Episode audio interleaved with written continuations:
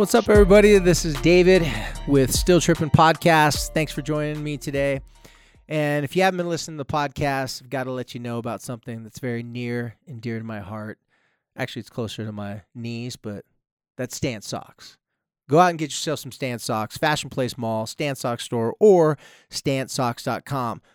Or if you're kind of cheap or you don't really have no money, you just like free stuff, enter the Stance Socks giveaway on the Still Tripping podcast through Instagram. We're only active on the gram, so that's Still Tripping Podcast on Instagram. And each week we give you some basic, simple instructions on how to enter the podcast.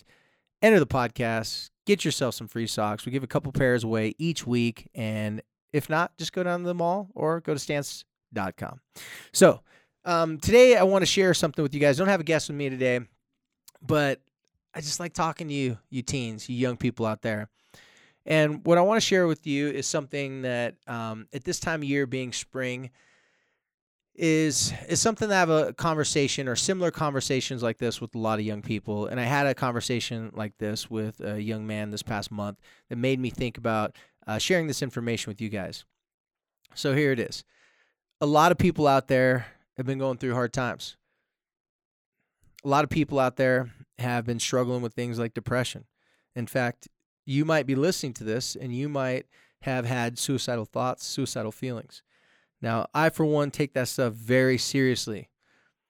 It's it's been kind of my thing that I help young people out with for the past shoot, I can't remember how many years now, I lost count. And so I'm always trying to to find out different ways to see and to look at depression, look at um, things like feeling suicidal and having suicidal thoughts. And so for these out, for those of you out there that can relate to that personally, or you have some loved ones, some friends in your life that have opened up to you and let you know that they're struggling, I want to give you this information so that you could help them uh, understand and maybe take a different twist and different spin on the way they're looking at their mental health. So each and every one of us that's ever walked this earth has had ups, downs, highs, lows. We've had good times, we've had bad times. Unfortunately, sometimes we go through difficult times and we don't know how to deal with it. We don't know how to bounce back from those difficult times. And a lot of times, what happens is we get low, we start doubting ourselves, we start second guessing our, ourselves. And if that happens for long enough, and if we're sensitive, and which is not a bad thing, but if we're sensitive to the thoughts and feelings of other people, if we're sensitive to um, our own self criticism, and we have a hard time shaking off negative things that people say, um, or shaking off you know actions or facial expressions or comments that are made towards us from family or friends, it's easy to get stuck in a place where you're feeling that life just isn't for you. In fact, I hear this very often in my you know in my work being a counselor where a young person will tell me that they haven't really have any highs any lows they're just numb. They're going through a time in their life where they just feel like life's not worth living. People wouldn't miss them that people wouldn't even miss them if they're gone. And in some extreme cases you know some young people that i talk to feel really suicidal and actually want to do something to try to make themselves not live anymore. And what I'm about to share with you isn't what you say exactly to them to stop themselves from taking their life because if someone is at that point and they want to take their life and they're planning on taking their life, you have to narc them out. And when I say you have to narc them out, that friend code, that bro code, that homie code where it's like a friend will tell you, "Hey, listen, I'm suicidal, but don't tell anyone because my parents would freak out, people would kill me." And oftentimes we feel like we have to keep that secret for them. Well, I'm telling you, if it's a real serious suicidal situation, not only are you not going to keep that secret for them, you're just going to give them a couple choices. You're going to tell them either A, you know, we can uh, do this together. I can help you talk to someone about this. Or B, I can just go tell someone. But there is no C. There is no you not talking about it. And when you do that, or if this if this comes up, I want you to be very clear to your friend that's telling you this information that you're thankful, first and foremost, that they would trust you and open up to you. But that's just a little disclaimer. That's not really what I want to talk about. But those are the simple steps. You tell them, thank you. Thanks for trusting me. try to get as much information out from them as possible to, to help you understand what the level of this threat is. And then you give them those options. It's like, hey, I can help you tell your parents, counselors, different types of people, or I can go tell them for you. But not telling anyone is not an option. So, what I'm about to tell you, though, has nothing to do with those specific steps, but it's something I want you to keep in mind for yourself if you're struggling with depression, suicidal thoughts, or if you know someone who is. And it's it's very simple. Every single one of us out there that's going through depression, suicidal thoughts, really struggling, is dealing with the death of something already. What I mean by that is sometimes we go through life experiences where it feels like a part of us died. The young man I was talking to last month, you know, the past couple years have been really rough on him. And he has a lot of obvious reasons that would make him feel bad. And he was telling me that for some reason, he just doesn't feel a point to live. Life just doesn't seem like it's going to work out for him. And so when I started asking him more detailed questions on this, this young man was not going to attempt. He was just talking about how he feels.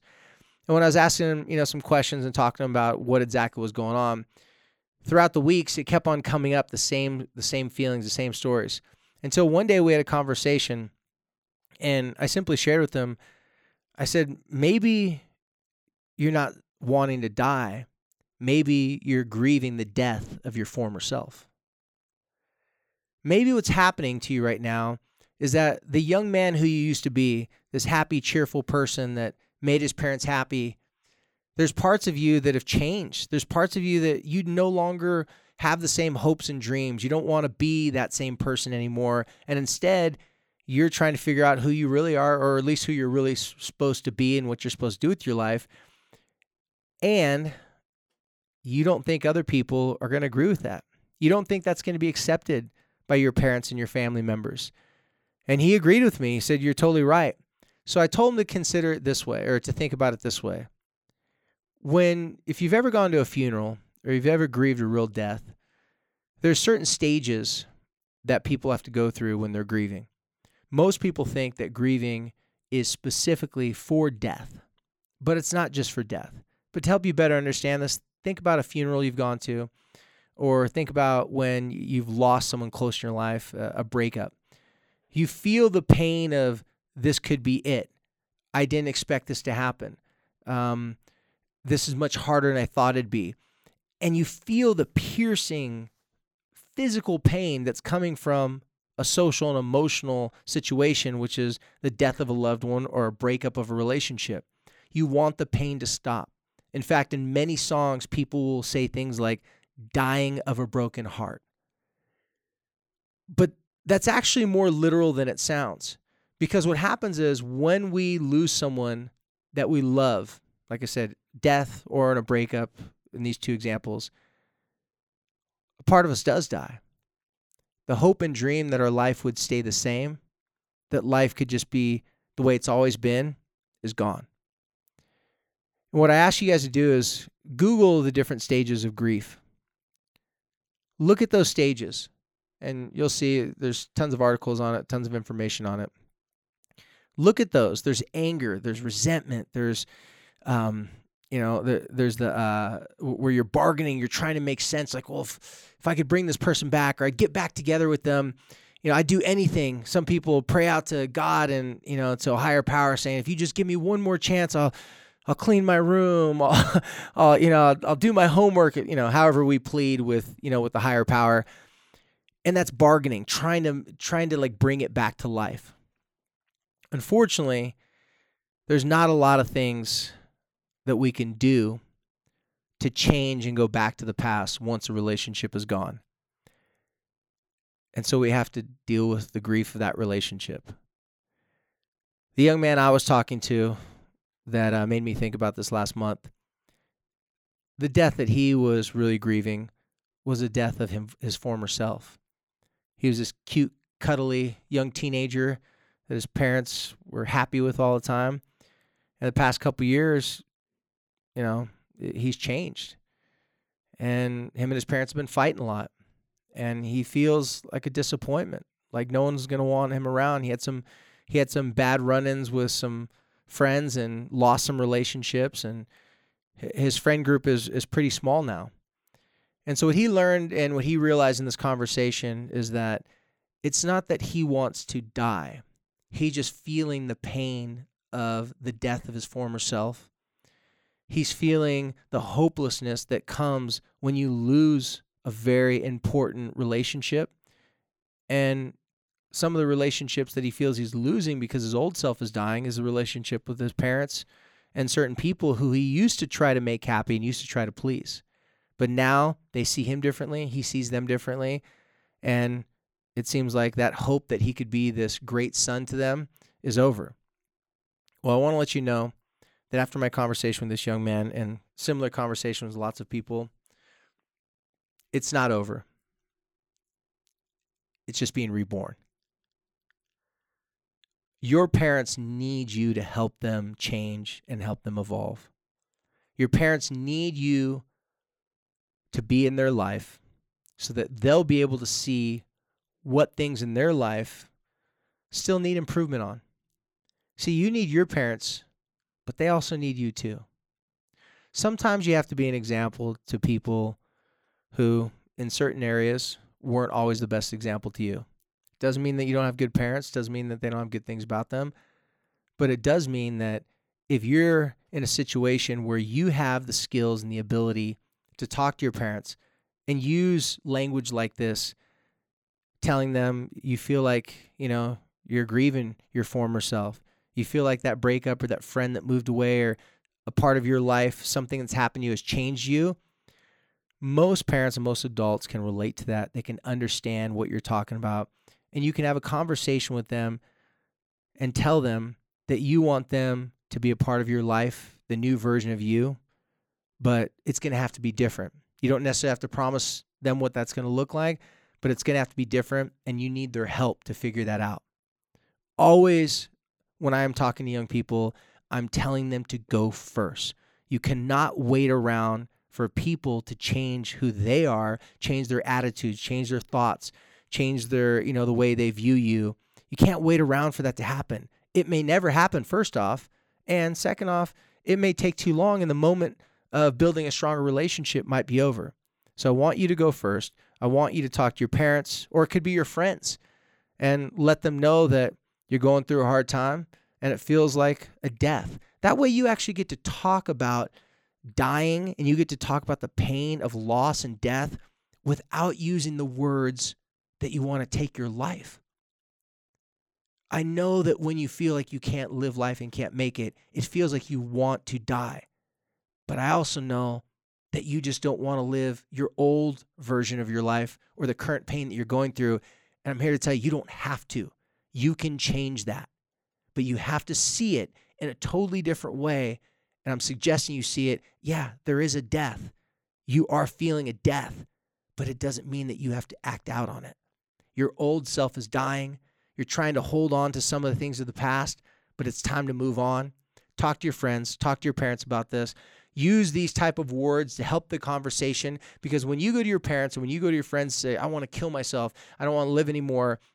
And you're feeling that, sometimes it sets such an alarm off to your parents and your family and friends that it's hard to have the conversation go anywhere except for now we got to take you to the hospital. Now we got to do this.